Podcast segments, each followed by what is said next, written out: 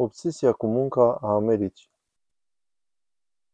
Citat: Cu cât mănânci și bei mai puțin, cumperi mai puține cărți, cu cât te duci mai puțin la film sau la discotecă, cu cât gândești mai puțin, iubești mai puțin, teoretizezi mai puțin, cânți, pictezi, faci sport, etc., cu atât economisești mai mult. Cu cât mai mare devine bogăția ta, pe care nici rugina și nici molurile nu o pot mistui, cu atât mai puțin ești cine ești cu atât mai puțin îți poți manifesta propria viață. Cu cât ai mai mult, cu atât mai mare este înstrăinarea vieții tale. Cu cât mai mare este cantitatea de înstrăinare din tine, tot ceea ce politica și economia sustrage din viața ta este înlocuit cu bani și bogăție. Toate pasiunile și întreaga activitate trebuie să fie cufundată în zgârcenie. Muncitorul trebuie să aibă atât cât dorește pentru a trăi, iar de va trăi va putea avea acestea. Aceste cuvinte au fost scrise de Karl Marx în 1844, nu sunt mai puțin adevărate astăzi decât au fost acum 170 de ani. Nicăieri pe pământ nu par mai adevărate decât în Statele Unite. Fiind cea mai bogată țară din lume, Statele Unite se bucură de privilegiul de a se uita de sus la restul lumii, care nu au succes atât de mare. Poporul american trăiește în lumina gloriei excepționalului, dar ceea ce nu realizăm este că acest concept al succesului nu este numai îngust și limitat, dar este și în mod fundamental opus împlinirii umane.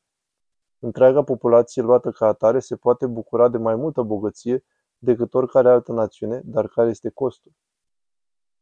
Orele multe petrecute la serviciu, speranța de viață care scade mereu, ratele scăzute la parametri cum ar fi fericirea și satisfacția la locul de muncă și faptul că cei aflați acum în forța de muncă nu vor atinge niciodată stabilitatea financiară a generației părinților noștri. În acest episod vom încerca să arătăm separarea ce există între noțiunea de succes și alergarea îndrăjită după acumularea de capital. Haideți să începem cu un principiu care încântă pe mulți americani. Este ideea visului american, un fel de etos național. Filozofia acestui vis poate fi rezumată în felul următor. Fiecare are oportunitatea atingerii prosperității și succesului, fără a conta originea și pregătirea sa, și se bazează numai pe abilitatea de a obține rezultate. Este o mentalitate a celor care au purtat cizme și bretele. O frază care este de asemenea foarte utilizată în viața americanilor. Ideea că oricine poate avea succes fără a avea vreun ajutor de din afară. Totul prin forța voinței proprii și a munții susținute. Această noțiune este bineînțeles absurdă și ajunge să fie și mai ridicolă prin faptul că acea frază a fost adoptată de atât de mulți oameni într-o formă complet opusă înțelesului său original. Să te ridici ajutat numai de bretele și bocanci este bineînțeles imposibil. Acela a fost înțelesul original al zicalei, ceea ce este complet absurd. Bineînțeles că în America nimic nu este imposibil, deci am remodelat zicala pentru a fi mai potrivită cu obsesia dogmatică a încrederii în sine. America este un caz destul de interesant, deoarece, în comparație cu alte state, atunci când primii coloniști au sosit, au părut să existe un nesfârșit teritoriu ce se aștepta să fie explorat. Acest mod de viață al noilor frontiere a dat naștere visului american. Unul dintre guvernatori a remarcat în anul 1774 că americanii își vor imagina pentru totdeauna că pământurile care se află și mai departe sunt mai bune decât cele în care s-au așezat deja. Acesta a adăugat că, și dacă vor ajunge în paradis, aceștia vor merge mai departe de vor auzi că este un loc mai bun în vest. Aceasta rezumă relația americanului cu cantitatea de muncă. Ceea ce posedăm nu este niciodată destul și, în consecință, trebuie să acumulăm din ce în ce mai multă bogăție, nefiind vreodată satisfăcut, întotdeauna străduindu-se. De-a lungul ultimelor secole, visul american a evoluat la ceea ce vedem astăzi. Lucrează din greu, economisește, trimite copiii la facultate pentru a avea o viață mai bună, iar apoi retrage-te la pensie în Florida. Din diverse puncte de vedere, acestea sunt obiective nobile. Dorința ca copiii tăi să ducă o viață mai bună decât tine este ceva ce ar trebui să ne așteptăm de la fiecare. Dar în vremurile din urmă, în ultimii 50 de ani, beneficiile muncii asidue au fost eliminate, iar lucrurile pe care generațiile mai vechi le-au primit ca și când li s-ar cuveni, au dispărut cu totul.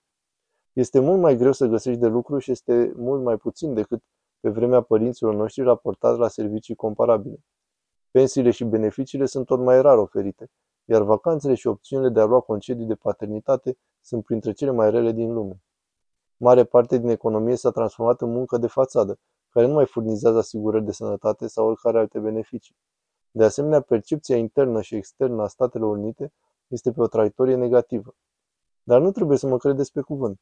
haideți să ne uităm la câteva date statistice. În anii 60, numai 20% dintre mamele americane lucrau. Aceasta se datora parțial rolului principal pe care mama și-l asuma de a avea grijă de casă și de copii, dar și faptul general că era nevoie numai de un salariu pentru a întreține stabilitatea financiară a familiei și o viață cât mai mobilă. Astăzi, 70% dintre copiii americani provin din familii în care amândoi părinții lucrează. Majoritatea familiilor nu își pot permite să trăiască cu o singură sursă de venit. Cel puțin 134 de țări au legi care limitează numărul de ore lucrate pe săptămână. Dar Statele Unite nu au așa ceva. În Statele Unite, aproape 86% dintre bărbați și 66% dintre femei lucrează mai mult de 40 de ore pe săptămână. Probabil că ați auzit că muncitorii japonezi sunt unii care lucrează cele mai multe ore din lume, dar americanul de rând lucrează 137 de ore pe an mai mult decât japonezul de rând. Americanul lucrează cu 260 de ore mai mult decât britanicul și 499 de ore mai mult decât francezul. În conformitate cu statisticile de productivitate a muncii, rata americanului de rând a crescut cu 400% în comparație cu 1950. Deci dacă valoarea de producție a crescut de 4 ori, asta înseamnă că am putea trăi la un standard comparabil cu cel al bunicilor noștri, lucrând numai o pătrime din orele de lucru. În mod evident, asta nu se întâmplă. Lucrăm mai multe ore cu o productivitate cu mult mai mare, dar nu beneficiem de acea muncă. Ei bine, cel puțin ne recompensăm cu vacanțe alese și cu concedii parentale. O, nu, aici ne aflăm pe unul dintre ultimele locuri din lumea dezvoltată și chiar mai rău decât multe țări din lumea a treia. Din 41 de țări studiate, Statele Unite se află pe ultimul loc cu privire la concediul plătit pentru creșterea copilului. Suntem singura națiune din cele 41 care nu impune nicio plată pentru concediul parental. În comparație, cea mai mică perioadă plătită este de două luni. Două luni concediu plătit este ceva de necrezut în America. În 31 din cele 41 de țări este prevăzut și concediu plătit pentru tați. Există un motiv pentru care auzim fraza de concediu de maternitate, pentru că în Statele Unite tații nu sunt niciodată eligibili pentru zile plătite pentru a fi cu nou născut. Printre țările care se află deasupra Statelor Unite se numără Mexic, Grecia, Croația și chiar japonezii cei bolnavi de muncă. Estonia oferă 86 de săptămâni de concediu plătit la nașterea copilului, iar din nou Statele Unite nu oferă nimic. Toate țările industrializate din lume oferă concediu parental plătit, numai Statele Unite nu. Cât privește zilele de concediu și de boală plătite, este aceeași poveste. Nu există nicio lege federală care să impună zile de boală plătite. Nu există nicio lege care să impună concediu anual plătit. Din nou, asta înseamnă că suntem singura țară industrializată în această situație. Dacă ne uităm la această diagramă, observăm că există o coloană care lipsește. Aceea este alocată Statelor Unite, care nu obligă pe angajator să ofere niciun concediu cu plată. În mod special este deprimant atunci când afli că un angajat la McDonald's din Norvegia are mai multă vacanță decât orice alt angajat american, indiferent în ce domeniu lucrează sau salariu are acesta. În același timp, în Statele Unite ne purtăm abuziv cu cei care câștigă puțin și îi acuzăm că sunt leneși și astfel nu găsesc un serviciu mai bun. Nu este de mirare că oamenii noștri nu sunt clasați bine atunci când vine vorba de fericire și satisfacție la locul de muncă. Aceștia lucrează până la epuizare și nu li se oferă niciun beneficiu. Nu primesc niciun fel de timp liber și pe deasupra sunt acuzați că încearcă să-și trăiască viața. Ceea ce este poate cel mai trist decât a vedea pe bătrânii bogați bagiocorind pe acei muncitori cu salarii scăzute, este aceea de a vedea alți muncitori care lucrează în aceleași condiții făcând același lucru. Spre exemplu, muncitorii din industria spectacolelor. În timp ce unii dintre ei sunt total conștienți că meseria lor are la bază exploatarea lor de către alții, există o subcategorie de oameni care, din păcate, au un comportament care afirmă că trebuie să te străduiești mai mult. Observăm la acești oameni că fac postări pe Instagram cu Jeff Bezos, utilizând hashtag-uri ca Rise and Grind și mergând până acolo să afirme că cheia succesului este să lucrezi toată ziua în fiecare zi până ajungi să te realizezi. Iată care este ideea. Acești oameni nu vor fi niciodată realizați. Zeificarea oamenilor bogați care și-au acumulat bogăția prin exploatarea celorlalți sau prin moștenirea unor sume imense nu te face inteligent, ci doar că ești de acord cu propaganda lor. Dacă vei șofa 15 ore pe zi pentru Uber, ai putea strânge ceva mai mult, dar nu vei avea nicio șansă de a avansa. Nu vei putea obține instantaneu asigurare de sănătate sau concediu pentru că lucrezi din greu.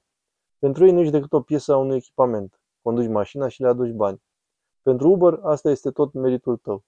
Dar această idee toxică că trebuie să renunțăm la orele, zilele și anii noștri pentru a ne sacrifica pentru a ajunge de succes, nu este numai eronat, dar face ca să-ți distrugă viața. Principiul de viață conform căruia trebuie să lupți într-una îți distruge discernământul. Iar toți care sunt implicați în asta se văd pe ei înșiși superior moral acelor oameni care lucrează în mod tradițional pentru un salariu. Toate aceste moduri de divizare între cei care muncesc este ceea ce își doresc cei care conduc. În același fel putem spune despre diviziunea dintre clasa celor care muncesc și cei care aparțin așa numite clase de mijloc.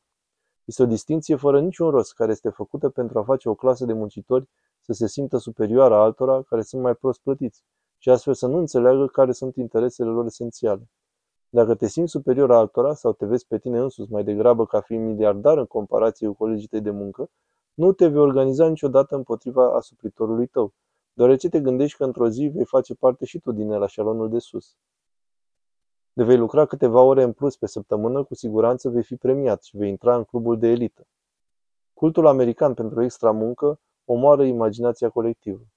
Îndepărtează orice motivație posibilă ce s-ar putea afla în spatele acumulării a cât mai multă avere.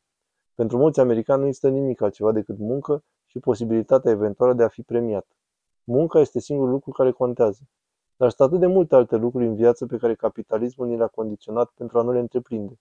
Dacă vor lucra mai puține ore, vom avea mai mult timp de a petrece cu familia și prietenii, vom putea practica acel hobby pe care îl tot amânăm de ani, putem scrie cărți, produce lucrări de artă, crea lucruri care pot să îmbogățească viața altora într-un mod fundamental, putem să ne ocupăm timpul doar pentru a exista. Când a fost ultima oară când ți-ai luat o zi doar pentru a te relaxa, fără a te simți vinovat pentru asta? Suntem așa de condiționați să credem că trebuie tot timpul să lucrăm, că chiar și atunci când nu lucrăm ne gândim numai la asta. Visul american, obsesia că oricine poate să ajungă acolo, de va lucra din greu, este conectată cu ideea americană de excepționalism. Credem că din cauza că lucrăm atât de mult suntem excepționali. Și știți ceva? Suntem excepționali. Suntem cea mai supra-solicitată populație a planetei. Standardul nostru de viață se duce în jos, speranța de viață se duce în jos, nu avem zile de concediu plătite, nu avem zile de boală plătite sau perioadă de timp pe care să o petrecem cu nou născuții noștri. Nefericirea noastră este în creștere. Economia se află pe marginea celei mai mari crize financiare în istoria modernă. Nu ne putem proteja de pandemii pe care oricine altcineva le-a tratat, deoarece sunt atât de condiționați să credem că trebuie să lucrăm într-una. Și într-un fel încă mai credem că visul american este ceva real. Deci da, suntem excepționali, dar suntem excepționali în toate cele ce sunt rele. Se impune să distrugem structura opresivă a acestui sistem de supermuncă, care ar fi singura formă a excepționalismului american.